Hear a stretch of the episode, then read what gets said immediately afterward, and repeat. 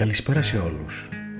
Είμαι ο Στέλτς Αγκαρουσιάνος και έχω τη χαρά να σας παρουσιάσω σήμερα το δεύτερο επεισόδιο από μια σειρά podcast της LIFO πάνω στις μέρες του Γιώργου Σεφέρη. Είναι μια συμπαραγωγή της LIFO με την Εθνική Λιβική Σκηνή και πραγματοποιείται με την ευγενική άδεια της Άννας Λόντου και των εκδόσεων Ίκαρος.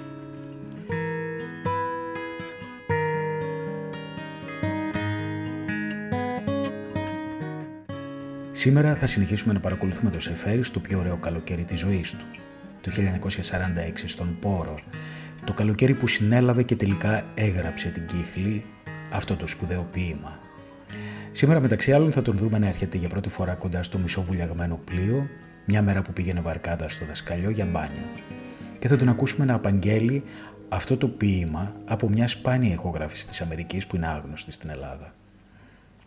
Κύχλη 1946 Μέρος πρώτο. Το σπίτι κοντά στη θάλασσα. Τα σπίτια που είχα μου τα πήραν. Έτυχε να είναι τα χρόνια δίσεχτα πολέμοι, χαλασμοί, ξενιτεμοί. Κάποτε ο κυνηγός βρίσκει τα διαβατάρικα πουλιά, κάποτε δεν τα βρίσκει το κυνήγι ήταν καλό στα χρόνια μου, πήραν πολλούς τα σκάγια, οι άλλοι γυρίζουν, οι τρελαίνονται στα καταφύγια.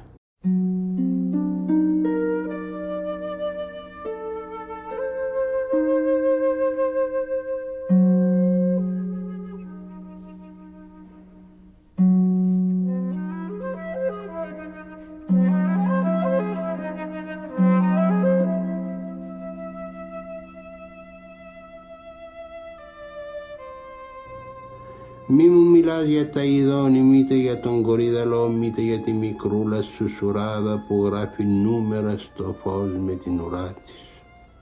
Δεν ξέρω πολλά πράγματα από σπίτια. Ξέρω πως έχουν τη φιλή τους. Τίποτε άλλο. Καινούργια στην αρχή σαν τα μωρά που παίζουν στα περβόλια με τα κρόσια του ήλιου κέντουν παραθυρόφυλλα χρώματιστά και πόρτες γυαλιστερές πάνω στη μέρα. Όταν τελειώσει ο αρχιτέκτονας αλλάζουν, ζαρώνουν ή χαμογελούν ή ακόμη πεισματώνουν με εκείνους που έμειναν, με εκείνους που έφυγαν, με άλλους που θα γυρίζαν αν μπορούσαν ή που χαθήκαν τώρα που έγινε ο κόσμος ένα πέραντο ξενοδοχείο.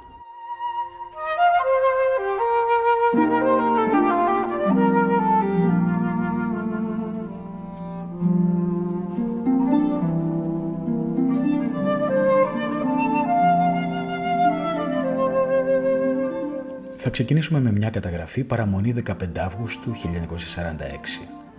Ο Σεφέρης μένει πάντα στη Βίλα Γαλήνη, έχοντας πάρει δύο μήνες άδεια από τη δουλειά του και απολαμβάνει τον υπαίθριο βίο του ελληνικού καλοκαιριού και την επαφή με τους ντόπιους, λέγοντας και ξαναλέγοντας πόσο αυτό τον γιατρεύει από τις άθλιες πληγές του πολέμου και την οσυρή μικροπολιτική ατμόσφαιρα της Αθήνας.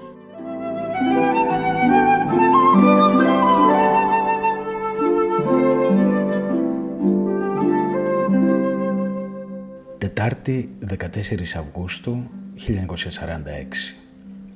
το ρολόι του χωριού είναι είδος καμπαναριό στην κορυφή του βράχου του πόρου. Την ώρα τη βλέπεις από τη γαλήνη με τα κιάλια. Τα σπίτια χρώμα και γυαλάδα κάποτε άσπρου σμάλτου. Αυτό το φως. Περίπατος προς το φάρο χτες. Όχι ως το τέλος. Σταματήσαμε λίγο πιο πέρα από το ρούσικο ναύσταθμο. Περάσαμε ανάμεσα από κατασκηνώσεις, κάποτε σαν εγκαταστάσεις ξενοδοχειακές κάτω από ένα πεύκο κρεβάτι με μπρούτζους που γυαλίζουν, νυπτήρας, καρέκλα με απλωμένη πετσέτα στη ράχη της. Πέσαν οι τείχοι της κάμαράς μου και έμεινα στον κήπο, που έλεγε ο Τόνιο. Το μέρος ανάμεσα ναύσταθμο και γυαλό, φραγμένο με σύρματα. Ποιος είναι ο ιδιοκτήτης; Παρακάτω μια καλύβα σε ένα λόφο. Το σκυλί είναι άγριο. Μια γριά του φωνάζει. Μέσα βρε σατανά. Πιο χαμηλά από την καλύβα ένα μποστάνι. Καλό το μποστάνι σου κυρά της λέμε. Θα γίνει καλύτερο λέει όταν θα φέρουμε το νερό από πάνω και δείχνει το βουνό. Σαν να ήταν δική της, ολόκληρη η περιοχή. Εδώ πέρα μοιάζει να είναι αρκετό για να γίνεις ιδιοκτήτης, να έχεις ένα σκύλο και να στήσεις κάπου μια καλύβα.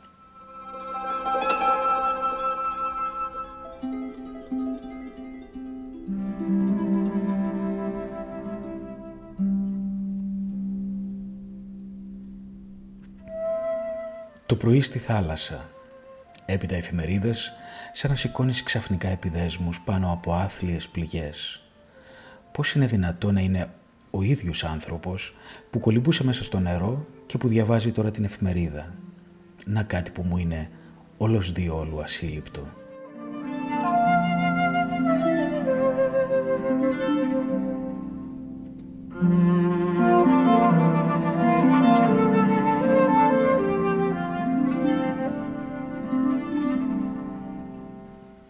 Στην επόμενη καταγραφή, ο Σεφέρης ετοιμάζεται να κάνει μια διακοπή των διακοπών του και για δύο εβδομάδες να πάει στην Αθήνα. Προφανώς είχε δουλειές.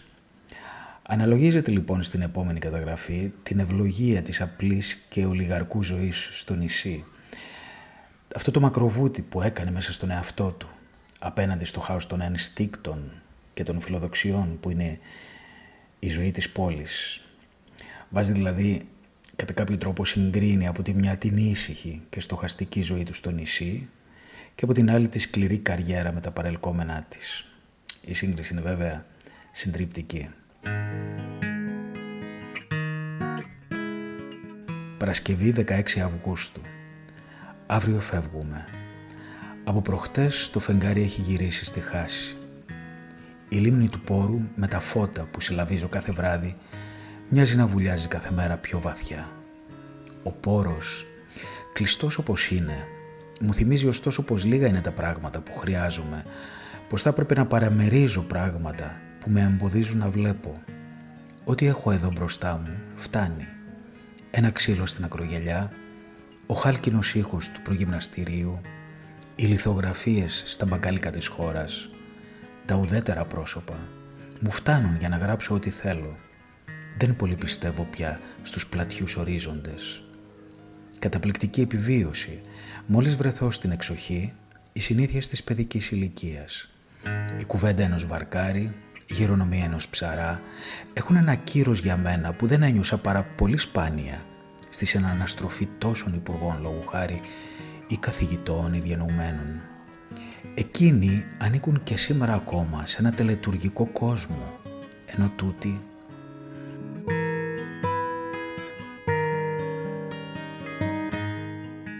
πρωί πήραμε τη βάρκα και πήγαμε γύρω στο δασκαλιό για μπάνιο.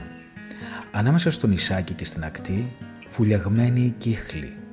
Μόνο η καμινάδα ξεπερνά λίγα δάχτυλα την επιφάνεια. Τη βούλιαξαν για να μην την πάρουν οι Γερμανοί, μου λένε. Κοιτάξαμε από πάνω. Το νερό, ελαφριά ζαρωμένο και το παιχνίδισμα του ήλιου, έκαναν το καταποντισμένο καραβάκι, φαινόταν αρκετά καθαρά, με τα τσακισμένα του κατάρτια, να κυματίζει σαν σημαία ή μια θαμπή εικόνα μέσα στο μυαλό; Το ναυάγιο της Κύχλης. Το ξύλο αυτό που δρόσιζε το μέτωπό μου τις ώρες που το μεσημέρι πήρωνε τις φλέβες σε ξένα χέρια θέλει ανθίσει. Πάρτο σου το χαρίζω δες είναι ξύλο λεμονιάς. Άκουσα τη φωνή καθώς εκείταζα στη θάλασσα να ξεχωρίσω ένα καράβι που το βούλιαξαν εδώ και χρόνια. Το έλεγαν κύχλι, ένα μικρό ναυάγιο. Τα κατάρτια σπασμένα κυματίζανε λοξά στο βάθος, σαν πλοκάμια ή μνήμη ονείρων, δείχνοντας το σκαρί του, στόμα θαμπό κάποιου μεγάλου κήτους νεκρού σβησμένο στο νερό.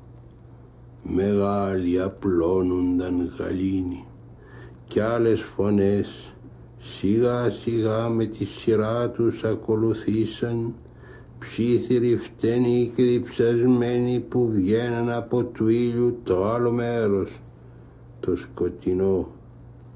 Θα έλεγες γύρευαν να πιούν αίμα μια στάλα. Ήταν γνώριμες μα δεν μπορούσα να τις ξεχωρίσω. κι ήρθε η φωνή του γέρου. Αυτή την ένιωσα πέφτοντας στην καρδιά της μέρας ήσυχη σαν ακίνητη. Για με δικάσετε να πιω φαρμάκι. Ευχαριστώ. Το δίκιο σας θα είναι το δίκιο μου Πού να πηγαίνω γυρίζοντας σε ξένους τόπους ένα στρογγυλό λιθάρι το θάνατο τον προτιμώ. Ποιος πάει για το καλύτερο ο Θεός το ξέρει. Χώρες του ήλιου και δεν μπορείτε να αντικρίσετε τον ήλιο. Χώρες του ανθρώπου και δεν μπορείτε να αντικρίσετε τον άνθρωπο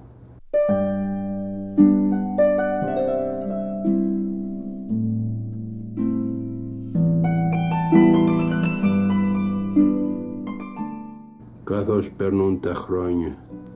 Πληθαίνουν οι κρίτες που σε καταδικάζουν. Καθώς περνούν τα χρόνια και κουβεντιάζεις με λιγότερες φωνές, βλέπεις τον ήλιο με άλλα μάτια. Ξέρεις πως εκείνοι που έμειναν σε γελούσαν. Το παραμίλημα της άρκας, ο όμορφος χορός που τελειώνει στη γύμνια. Όπως τη νύχτα στρίβοντας την έρμη δημόσια άξαφνα βλέπεις να γυαλίζουν τα μάτια ενός ζώου που έφυγαν κιόλας. Έτσι νιώθεις τα μάτια σου. Τον ήλιο τον κοιτάς έπειτα χάνεσαι μες στο σκοτάδι. Ο δωρικός χιτώνας που αγγίξανε τα δάχτυλά σου και λύγησες σαν τα βουνά είναι ένα μάρμαρο στο φως μα το κεφάλι του είναι στο σκοτάδι. Και αυτούς που αφήσαν την παλέστρα για να πάρουν τα δοξάρια και χτύπησαν το θεληματικό μαραθωνοδρόμο και εκείνος είδε τη σφενδόνη να αρμενίζει στο αίμα να διάζει ο κόσμος όπως το φεγγάρι και να μαραίνονται τα νικηφόρα περιβόλια τους βλέπεις μες στον ήλιο πίσω από τον ήλιο. Και τα παιδιά που κάναν μακροβούτια από τα μπαστούνια πηγαίνουν σαν αδράχτια γνέθοντας ακόμη σώματα γυμνά βουλιάζοντας μέσα στο μαύρο φως με ένα νόμισμα στα δόντια κολυμπώντας ακόμη καθώς ο ήλιος ράβει με βελονιές μαλαματένιες πανιά και ξύλα υγρά και χρώματα πελαγίσια. Ακόμη τώρα κατεβαίνουν λοξά προς τα χαλίκια του βυθού οι άσπρες λύκηθοι αγγελικό και μαύρο φως γέλιο των κύματων στις δημοσιές του πόντου δακρυσμένο γέλιο σε βλέπει ο γέροντας οικέτης πηγαίνοντας να δρασκελίσει τις αόρατες πλάκες καθρεφτισμένος στο αίμα του που γέννησε τον Ετεοκλή και τον Πολυνίκη αγγελική και μαύρη μέρα η γλυφή γέψη της γυναίκας που φαρμακώνει το φυλακισμένο βγαίνει από το κύμα δροσερό κλονάρι στολισμένο στάλες.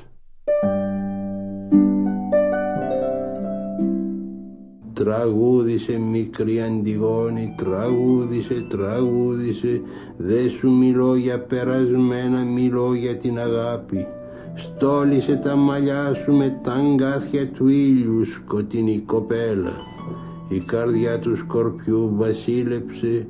Ο τύρανος μέσα από τον άνθρωπο έχει φύγει κι όλες οι κόρες του πόντου, νηρίδες, γραίες, τρέχουν στα λαμπυρίσματα της αναδιωμένης όποιος ποτέ του δεν αγάπησε θα αγαπήσει. Στο φως. Και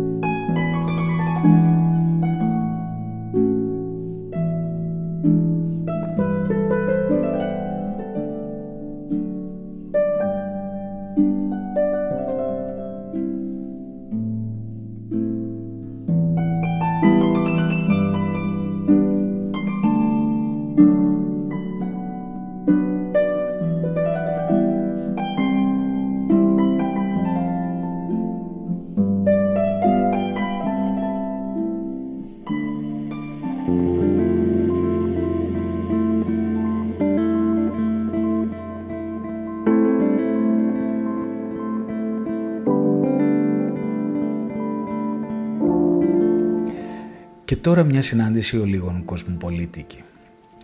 Ο Σεφέρης καταγράφει τη συνάντησή του με δύο εξέχοντες Άγγλους ζωγράφους, γνωστούς και στην Ελλάδα πολύ, εξέχοντες αργότερα βέβαια, γιατί τότε, την εποχή που μιλάμε, τον Οκτώβριο του 1946, ήταν και δυο απλώς δύο πλούσια ομορφόπεδα 24 χρονών, φίλοι και πιθανόν εραστές, που αλήτευαν σε μια Ελλάδα άγνωρη, ανύποπτη, αφελή και πάμφτωχη.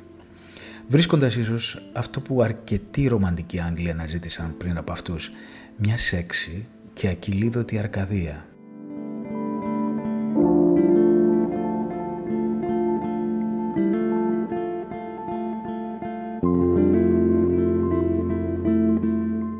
Πέμπτη 17 Οκτώβρη.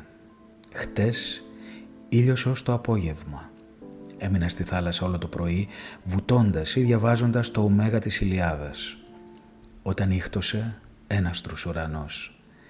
Εκείνη την ώρα ήρθε ο Τζον Κράξτον και ο Λούσιον Φρόιντ, δύο νέοι ζωγράφοι που τους ακούω από τότε που ήρθα και που τους γνώρισα μόνο χθες.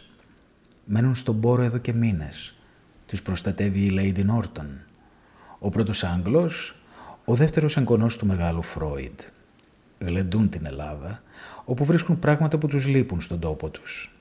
Το φως και ένα άλλο είδος ανθρώπινης επικοινωνίας, καθώς λένε.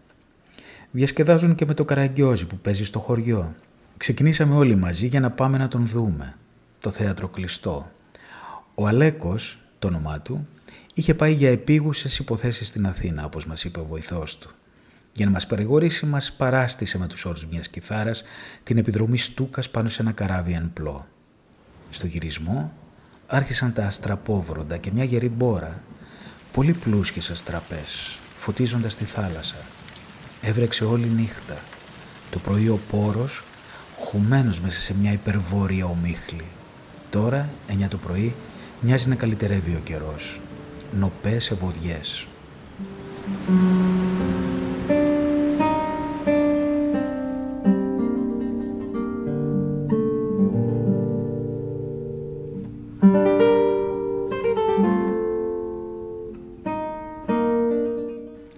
Συγκίνηση χθες διαβάζοντας την ομιλία του Αχιλέα στον Πρίαμο. Κατάπληξη. Αυτή η γραμμή τόσο σταθερή και συνάμα μια τόσο ευαίσθητη παλόμενη χορδή.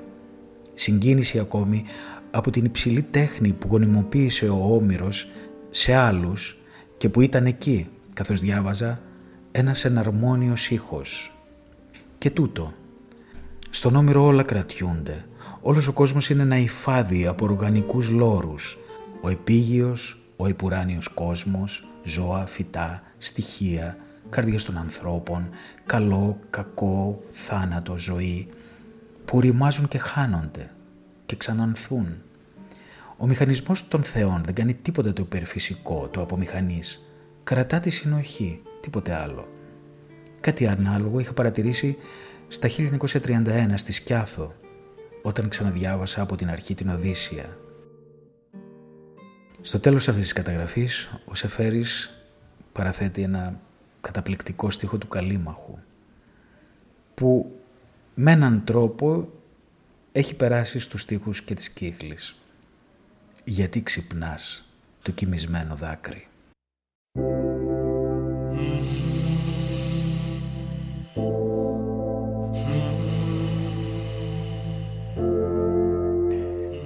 Τη Δευτέρα 7 Οκτώβρη 1946, πάντα στον Πόρο, ο Σεφέρης παραθέτει σκόρπιου στο ημερολόγιό του τους πρώτους στίχους της Κύχλης.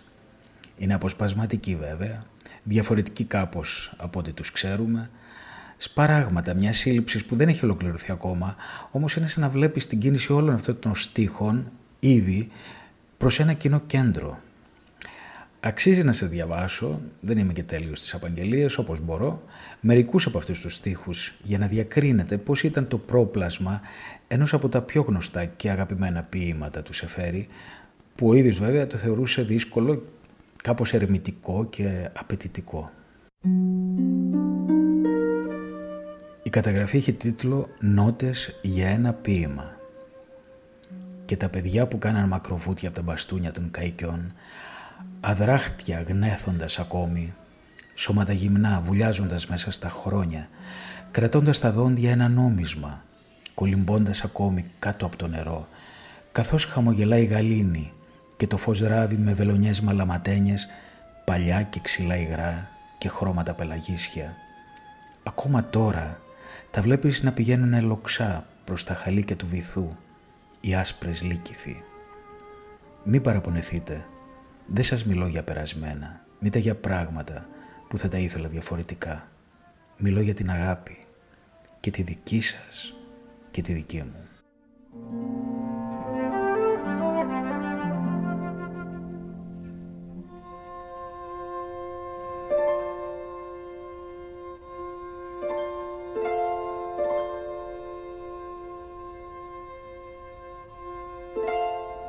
Δεν ξέρω πολλά πράγματα από σπίτια. Θυμάμαι τη χαρά τους και τη λύπη τους καμιά φορά σας σταματήσω.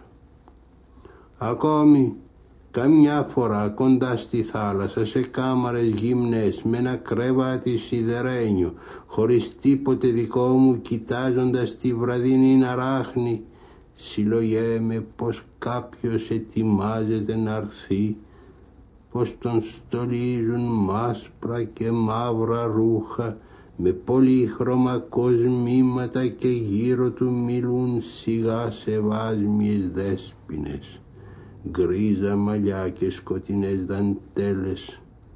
Πως ετοιμάζεται να έρθει να με αποχαιρετήσει. Ή μια γυναίκα ελικοβλέφαρη βαθίζονη γυρίζοντας από λιμάνια με συμβρινά Σμύρνη, Ρόδος, Ιρακούσες, Αλεξάνδρεια αποκλείστες πολιτείες σαν τα ζεστά παραθυρόφυλλα με αρώματα χρυσών καρπών και βότανα πως ανεβαίνει τα σκαλιά χωρίς να βλέπει εκείνους που κοιμήθηκαν κάτω από τη σκάλα. Ξέρεις, τα σπίτια πεισματώνουν εύκολα σαν τα γυμνώσεις.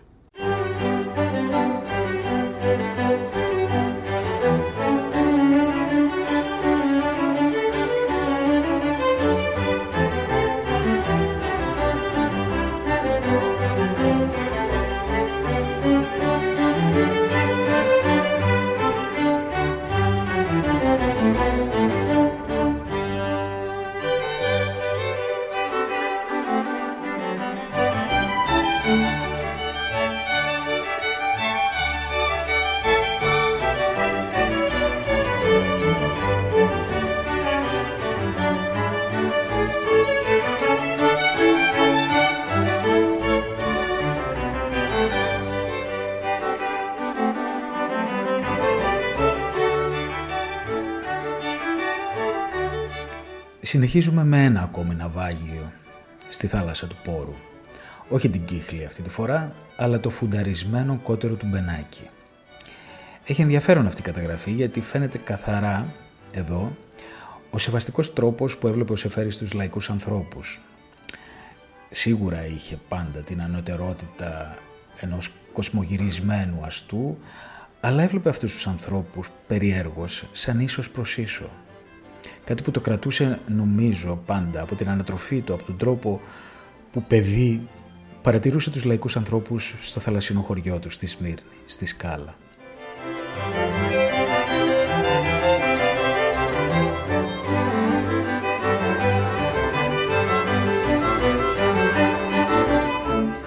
Παρασκευή 18 Οκτώβρη. Χθες μετά το μεσημεριανό έκοψα ξύλα. Το σώμα λειτουργεί πιο εύκολα, το ζώο είναι πιο ξεκούραστο, όχι έξαρση. Πρωί στο χωριό με τη μήνα, ανεβήκαμε στους στενούς δρομάκους ως το ρολόι.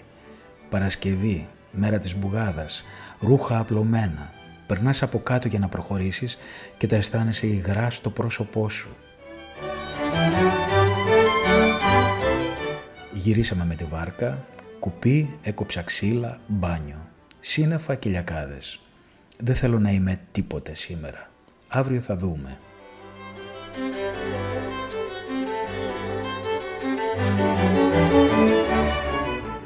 Γυρίζοντας με τη βάρκα, σταματήσαμε κοντά σε ένα τρεχαντήρι, φουνταρισμένο ανοιχτά από τη γαλήνη για την αελό. το βουλιαγμένο κότερο του Μπενάκη που ήρθαν από προχτές να το ψαρέψουν. Καλημερίσαμε και μείναμε εκεί παρακολουθώντας τις προετοιμασίες για την κατάθεση του σκάφανδρου.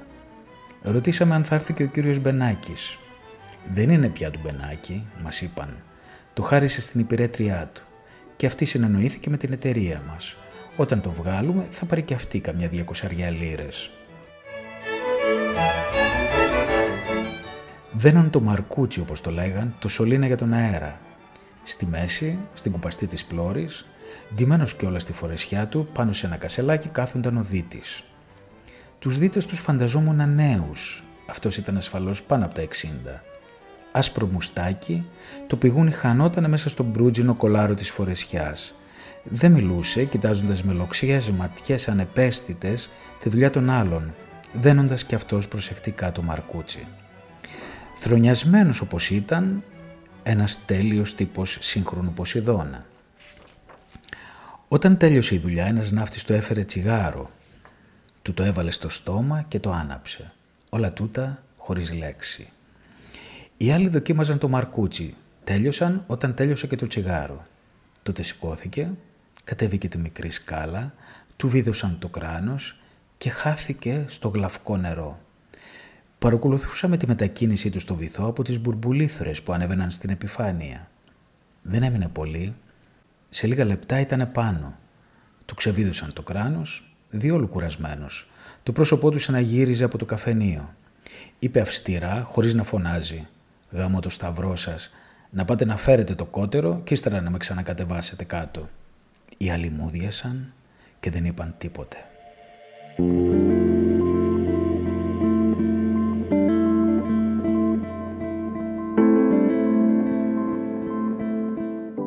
Ταυτόχρονα με την κύχλη, τις μέρες του πόρου, ο Σεφέρης δούλευε, μάλλον ξαναδούλευε. Αυτό το κομμάτι που είχε γράψει για τον Καβάφη, που το είχε αρχίσει στην πρετόρια της Νότιας Αφρικής στα χρόνια του πολέμου και ξαναδιάβαζε υπό νέο φως τα τέσσερα κουαρτέτα του Έλιοτ σε δύο καταγραφές που η μία σχεδόν ακολουθεί την άλλη. Αυτοί οι δύο αντιδιαμετρικοί ποιητές τον απασχολούσαν πολύ διαβίου και αυτό θα φανεί και στα επόμενα επεισόδια μας. Τον απασχολούσαν με θέρμη, με ένταση, με μεγάλη έγνοια και στην περίπτωση του Καβάφη και με κάποια αμφιθυμία θα μπορούσαμε να πούμε. Και όμως αυτοί οι δύο τόσο αντιδιαμετρικοί ποιητές έχουν κάτι περιέργο κοινό. Η χαμηλή γη του Καβάφη, που σε μια άλλη του παλιότερη καταγραφή ο Σεφέρης την ε, συνδυάζει κατά κάποιο τρόπο, την θεωρεί συγγενική με τη χαμηλή γη της Αιγύπτου, έτσι όπως τη βλέπει καθώς πλησιάζει με το καράβι, έχει κάποια σχέση κατά τη γνώμη μου και με τη στεγνή γη του Έλιοτ, την άγωνη γη του Έλιοτ. Έχουν κάτι κοινό, ένα είδος ερημιάς, κάτι άγωνο και ταυτόχρονα τεταμένο, έτοιμο να σπάσει. Μια προσωπική άποψη, μπορείτε να την αγνοήσετε, μπορεί να είναι και τελείως λάθος. Τέλος πάντων, 3η, 8 Οκτώβρη, 8 το πρωί. Ξαναπιάσει καβάφι από το περασμένο Σάββατο το απόγευμα. Διαβάζω άρθρα που γράφτηκαν άλλοτε και τώρα για τον ποιητή. Με πλήττουν. Πολύ λογοτεχνία σε αυτά, πολλά τικ. Ελάχιστες αξιοπρόσεκτες παρατηρήσεις. Δεν ξέρω ακόμα αν είμαι στο κλίμα του καβάφι. Θα διαβάζω κάθε πρωί, άρχισα χθες, εκατό περίπου στίχους από την Ηλιάδα. Χτες και σήμερα έξοχες μέρες, υπερβολικές για μένα, με διασπούν, Αισθάνομαι αρκετά χαμένος. Όπως ένα χαλασμένο σπίτι έχω να συμμαζέψω πολλά. Δεν ξέρω αν θα μπορέσω να το ξαναχτίσω ποτέ. Μετά το κολύμπι, το φως είναι τέτοιο που σε απορροφά, όπως το στουπόχαρτο το μελάνι. Απορροφά την προσωπικότητα.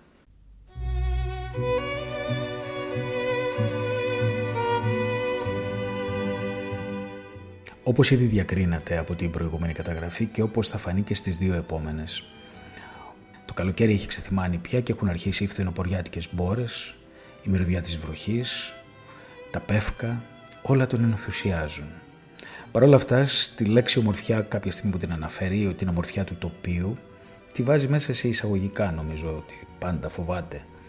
Ο Σεφέρης μη παρεξηγηθεί ο αισθηματίας. Το ουσιώδες όμως είναι ότι απολαμβάνει με όλες του τις αισθήσεις την απαλή προέλαση του φθινοπόρου Και αυτό το τέρας του αυτοελέγχου αφήνεται μια τις σπάνιες φορές να απορροφηθεί από το ελληνικό τοπίο.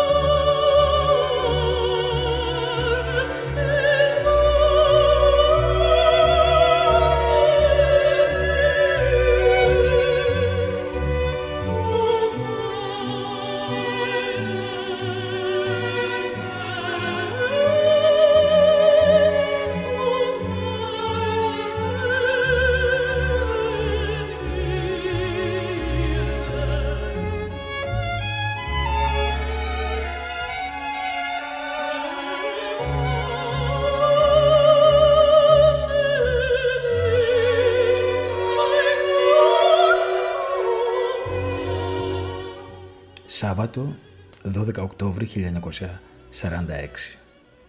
Χτες και σήμερα καιρός είναι φιασμένος. Προχτές έβρεξε, μπόρα. Με άπειρη καλοσύνη πλησιάζει ο χειμώνας. Η ομορφιά έξω σε διακόπτει όλο ένα. Ένα κοίταγμα από το παράθυρο, το άρωμα του φθινοπορεινού πεύκου, η βοή του αγέρα. Θα πρέπει φοβούμε να αρχίσω να δουλεύω και τη μέρα με κλειστά παραθυρόφυλλα και ηλεκτρικό φως.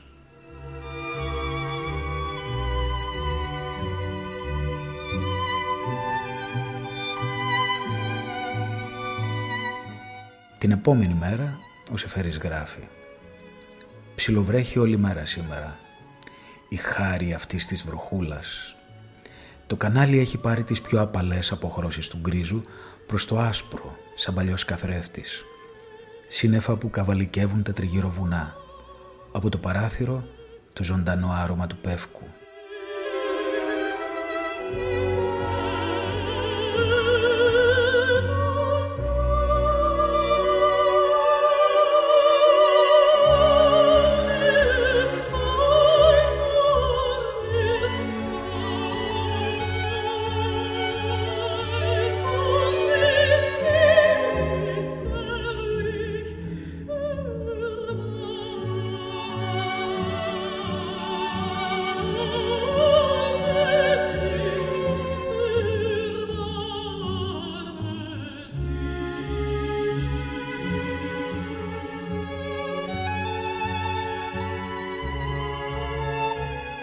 Τώρα μια καταγραφή που περισσότερο από οποιαδήποτε άλλη δείχνει τη βαθιά σχέση του Σεφέρη με τη φύση. Πώς την αποκωδικοποιούσε, την καταλάβαινε, την αγαπούσε βαθιά. Έφυγαν σήμερα την Αυγή, Δευτέρα 21 Οκτώβρη, προχωρημένο φθινόπωρο, ε, 1946. Έφυγαν σήμερα την Αυγή, η Μαρούλη με την παρέα, έφυγε και η Μίνα. Κατά τις 6 με ξύπνησαν φωνές. «Ο ήλιος, ο ήλιος». Άνοιξα τα μάτια. Στα πόδια του κρεβατιού μου το εγινήτικο σταμνί που έφερα προχτές στην καμαρά μου. Και στον τοίχο οι αχτίνες του ήλιου που περνούσαν παράλληλες μέσα από τα παραθυρόφυλλα ζωγράφιζαν μακρό στενά επίπεδα τριανταφυλιά. Άνοιξα το παράθυρο. Στο ανοιχτό πέλαγος πέρα από το προγυμναστήριο ο δίσκος του ήλιου μεγάλος, δαγκωμένος ακόμη από τον ορίζοντα, είχε ένα χρώμα που δεν είδα ποτέ μου. Το χρώμα του χυμού των βατόμουρων, μια ιδέα πιο ανοιχτό. Η θάλασσα αχάραχτη, χωρίς ανάσα. υπευκουβελώνες ακίνητες σαν αγκάθια αχινών στο βάθος καθάριου νερού. Πάνω στη γραμμή του ορίζοντα ένα μαύρο καράβι σύρθηκε σιγά σιγά όπως στο πανί του Καραγκιόζη. Υπογράμμισε αυτό το καταπληκτικό στεφάνι και χάθηκε. Έπειτα τα κούνια στα σανίδια της σκάλας, βαλίτσες, λέξεις, δάχτυλα έφυγαν όλοι. Βγήκα στη βεράντα κατά τη θάλασσα, η ώρα ήταν πια 8.30, ο ήλιος ψηλά. Αδύνατο να ξεχωρίσεις το φως από τη σιωπή, τη σιωπή και το φως από τη γαλήνη. Κάποτε η ακοή άγγιζε ένα κρότο, μια μακρινή φωνή, ένα ψηλό τιτίβισμα. Όμως αυτά ήταν με κάποιο τρόπο κλεισμένα αλλού, όπως το χτύπημα της καρδιάς σου που ένιωθες μια στιγμή και έπειτα το ξεχνούσες. Η θάλασσα δεν είχε επιφάνεια. Μόνο οι αντικρινοί λόφοι δεν τέλειωναν στη γραμμή της γης αλλά τραβούσαν πέρα κάτω, ξαναρχίζοντας μια πιο θαμπή εικόνα της μορφής τους που έσβηνε απαλά στο βάθος ενός κενού. Αίσθημα πως υπάρχει μια άλλη πρόσωψη της ζωής. Γράφω δύσκολα, προσπαθώντας να αποφύγω γενικές λέξεις, προσπαθώντας να περιγράψω αυτό το απερίγραπτο. Την επιφάνεια την καταλάβαινες κοιτάζοντας μακριά τα κουπιά όταν βουτούσαν με μια στεγνή αναλαμπή όπως σπάζει ένα τζάμι στον ήλιο ή ακόμη αργότερα όταν πέρασε κάτω από το σπίτι μια βάρκα με ανεβασμένα και άδεια πανιά καθρεφτισμένα απόλυτα μέσα στο νερό σαν εικόνα σε τραπουλόχαρτο. Αίσθημα πως αν ανοίξει μια ελάχιστη χαραμάδα σε αυτό το κλειστό όραμα όλα μπορεί να αδειάσουν από τα τέσσερα σημεία του ορίζοντα και να σε αφήσουν γυμνό και μόνο, γυρεύοντας ελεημοσύνη, τραυλίζοντας λόγια χωρίς ακρίβεια, χωρίς αυτή την καταπληκτική ακρίβεια που είδες. Γύρισα στην κάμαρά μου ζαλισμένος, όπως είπα, σχεδόν αλαφροίσκιωτος και έκλεισα τα ανατολικά παραθυρόφυλλα, αφήνοντας μονάχα το μουντό φως του βοριά.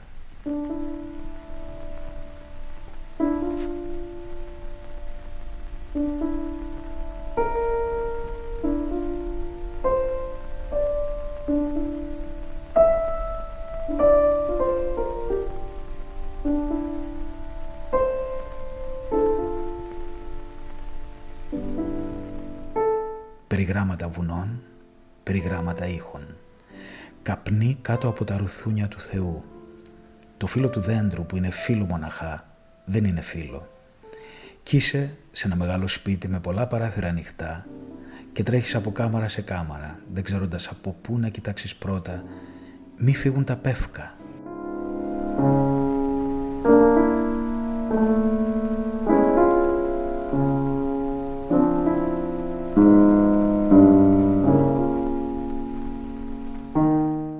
Στον ίδιο τόνο και η επόμενη καταγραφή. Τετάρτη 23 Οκτώβρη. Χτες και σήμερα στη Χουργία. Ο Καβάφης περιμένει αίσθημα πως έχουν σκληρύνει θλιβερά τα δάχτυλά μου για το γράψιμο των στίχων. Τους έχω αφήσει τόσα χρόνια. Αποστράτευση, ανοικοδόμηση. Νόμιζες πως ήταν ο πόλεμος, οι δύσκολες περιστάσεις που θα τέλειωναν με κάποια ειρήνη. Ξαφνικά ανακαλύπτεις πως όλη σου τη ζωή θα την περάσεις ανώμαλα. Αυτή έχεις, με αυτή πρέπει να τα βγάλεις πέρα. Αυτό το φως, αυτό το τοπίο αυτές οι μέρες αρχίζουν να με απειλούν σοβαρά. Κλείνω τα παραθυρόφυλλα για να μπορέσω να εργαστώ. Ανάγκη να προστατευτώ από την ομορφιά, όπως οι Εγγλέζοι από τη βροχή και οι Βεδουίνοι από το Χαμσίνι. Αισθάνεσαι το μυαλό σου να διάζει και να αλαφραίνει. Το πίνει η μεγάλη μέρα. Σήμερα κατάλαβα γιατί ο Όμηρος ήταν τυφλός. Αν είχε μάτια, δεν θα έγραφε τίποτα. Είδε κάποτε για ένα περιορισμένο διάστημα και έπειτα δεν έβλεπε πια. Στην Ελλάδα, άλλη μονό σου αν θέλεις να βλέπεις όλη την ώρα.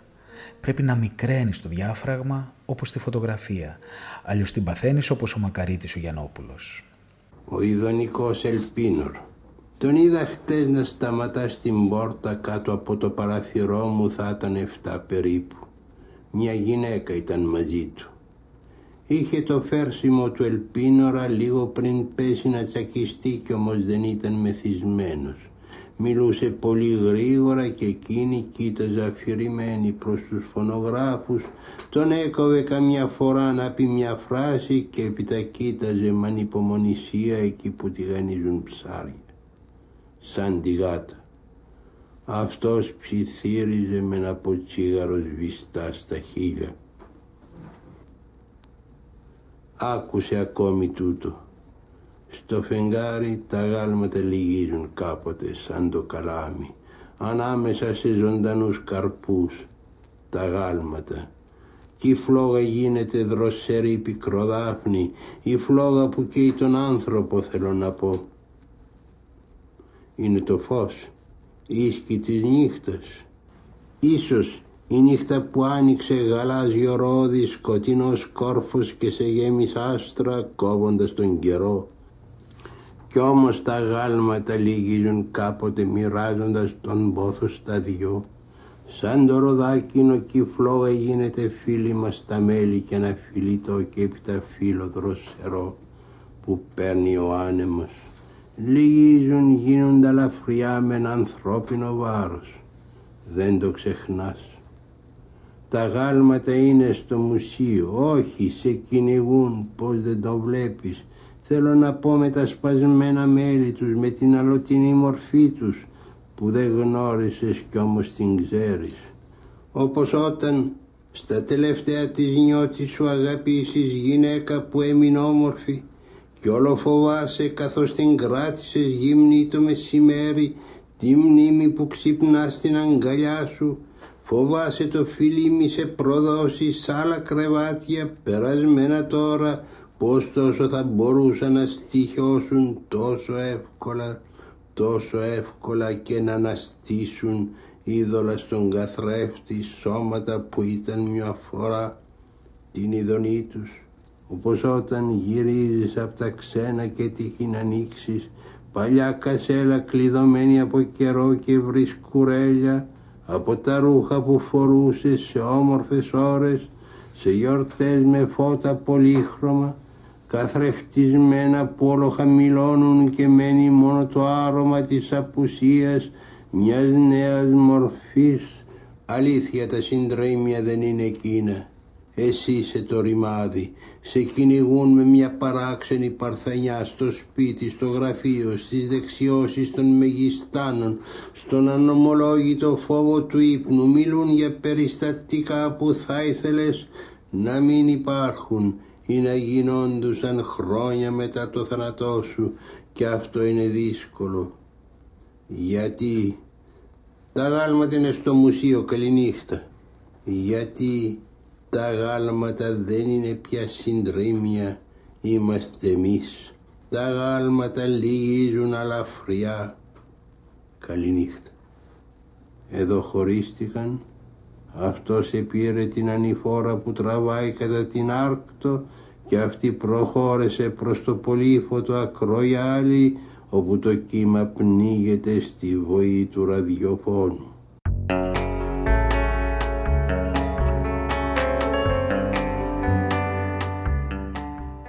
25 Οκτώβρη 1946 ο Σεφέρης επιτέλους κάνει μια διακοπή στην απόλυτη, στην απέραντη ευτυχία του.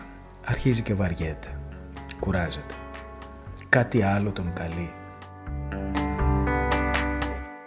Παρασκευή 25 Οκτώβρη. Χτες πρώτη μέρα κουρασμένος. Από το πρωί γαρμπής. Το φύσιμα του αέρα με φέρνει βία στη σκάλα. Στη γενέθλια γη του δηλαδή. Το νησί του Αϊγιάννη, η σπηλιά και η σικιά βλέπω καθαρά το σχήμα της, μεταδεμένα στο κάθε κλωναράκι αναθηματικά κουρέλια, άρρωστο σχεδόν από ευαισθησία. Γιατί γράφει κανείς ποίηματα, γιατί μολονότι είναι τόσο μυστικά πράγματα για αυτόν που τα γράφει, τα νομίζει σπουδαιότερα από κάθε τι άλλο στη ζωή; Έφτιαξα χθες από ένα καρύδι και λίγα βαλανίδια μια μικρή κούκλα και την ονόμασα κυρία Ζεν. Αδύνατο να κάνω ό,τι άλλο.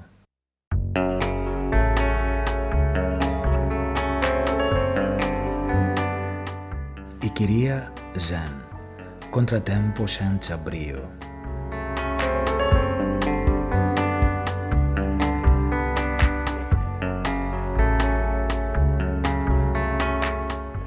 Έμεινα χθες το απόγευμα μόνο στην καμαρά μου.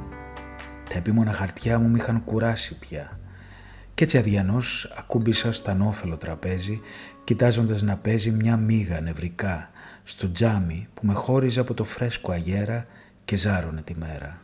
Στο φως του δειλινού τα πεύκα τόσο ανήσυχα θυμίζανε τα χέρια, ψάχνοντας περιστέρια τη νύχτα εκείνη που αγκάλιασα αναπάντεχα σε ένα φρικτό κρεβάτι που φώτιζε η εκάτη τον έρωτα νεκρό.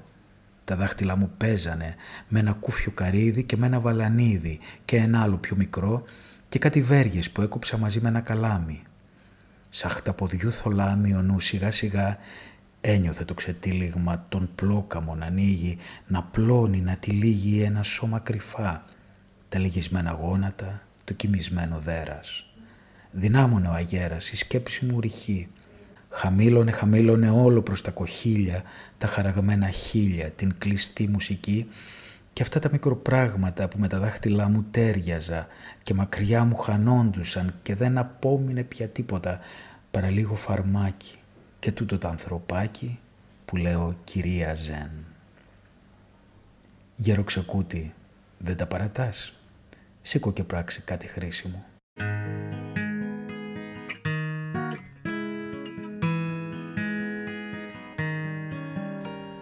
Εδώ ολοκληρώνεται σιγά σιγά και το δεύτερο επεισόδιο. Αν σας αρέσουν αυτά τα podcast, ακολουθήστε τα στο Spotify, τα Apple Podcast ή τα Google Podcast.